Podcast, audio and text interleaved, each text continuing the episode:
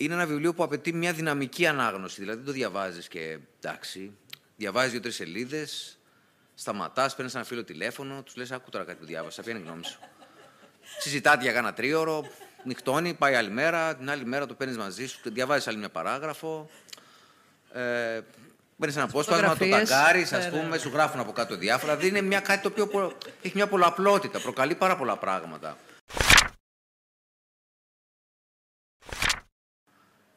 Μέσα σε όλο αυτό το παιχνίδι της αποδοχής, που πολύ ωραία το βάζεις, γιατί ο Νικόλας πολύ γοητευτικά, που σας είπε, έχω διαβάσει το long version, ε, αυτό, ένα πόνημα ποτάμο, ποταμό, που άξιζε τον κόπο, όντως. Άξιζε τον κόπο γιατί του είπα τι να πετάξει και βγήκε αυτό το πολύ καλύτερο.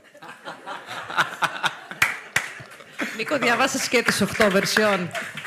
125.000 Ε, λέξεις δεν θα σου ο το άνθρωπο πω. στο κινητό Αυτό θα το του. κρατήσω για μένα. Πάντως, όντως, το διάβαζα μέσα στην καθημερινότητα αυτής της πόλης, γιατί εγώ διαβάζω πάρα πολύ στους δημόσιους χώρους. Αλλά τέλος πάντων. Η αλήθεια λοιπόν ε, χρησιμοποιεί πάρα πολύ ωραία μια μυθοπλασία, ένα ταξίδι ενός ανθρώπου, ο οποίος ψάχνει τη δική του αυθεντικότητα και τον τρόπο να την υπερασπιστεί. Είναι ένα βιβλίο που απαιτεί μια δυναμική ανάγνωση. Δηλαδή, δεν το διαβάζεις και εντάξει. Διαβάζεις δύο-τρεις σελίδες, σταματάς, παίρνεις ένα φίλο τηλέφωνο, τους λες: Άκου τώρα κάτι που διάβασα, ποια είναι η γνώμη σου. Συζητάτε για κάνα τρίωρο, νυχτώνει, πάει άλλη μέρα, την άλλη μέρα το παίρνεις μαζί σου, διαβάζεις άλλη μια παράγραφο. Ε, Παίρνεις ένα απόσπασμα, το Φωτογραφίες. ταγκάρεις, ας Ναι, ναι. πούμε, σου γράφουν από κάτω διάφορα. Δηλαδή είναι μια, κάτι το οποίο πο- έχει μια πολλαπλότητα, προκαλεί πάρα πολλά πράγματα. Κάποια δεν τα καταλαβαίνεις γιατί σηκώνουν πολύ κουβέντα.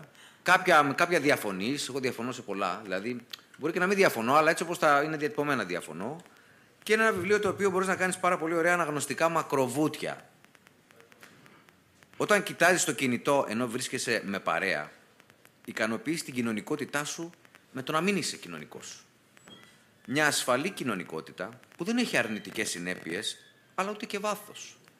Και είναι επίπλαστη υπό την έννοια ότι ο άλλος δεν βλέπει τον εαυτό σου, αλλά την εικόνα που εσύ επιλέγεις να δει. Μια εικόνα παραλλαγμένη με φίλτρα.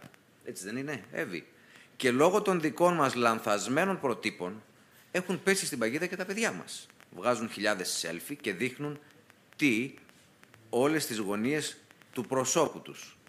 Τίποτα. Νιώθουν σημαντικά με το τίποτα. Ποτέ ξανά δεν είχαμε τόσο πολλές δημόσιες αποδείξεις τόσο ανούσιων επιτευγμάτων.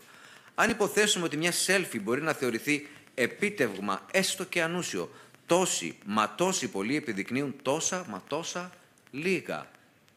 Πόσοι άνθρωποι σήμερα χτίζουν μια δημόσια εικόνα που διαφέρει τελείως από την πραγματική τους ταυτότητα; Έχουν μετατραπεί σε χειριστές των ψηφιακών εαυτών τους, χαρακτήρων που τελικά καθόλου δεν τους μοιάζουν, ηρώων, που κρύβονται καλά πίσω από έναν υπολογιστή, ένα κινητό. Έχουν το όνομα των δημιουργών τους, κάποια βασικά χαρακτηριστικά τους, αλλά μέχρι εκεί. Και ο χειριστής αδύναμος, άϊπνος, αποκαμωμένος, εθισμένος στην ψεύτικη περσόνα.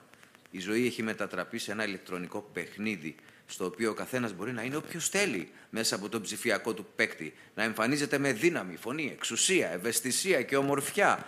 Όσα νιώθει ότι λείπουν από την πραγματικότητά του, δηλαδή. Όποιος πείσει ότι η πραγματική του ζωή είναι πιο κοντά σε αυτή που εμφανίζεται στην οθόνη, κερδίζει.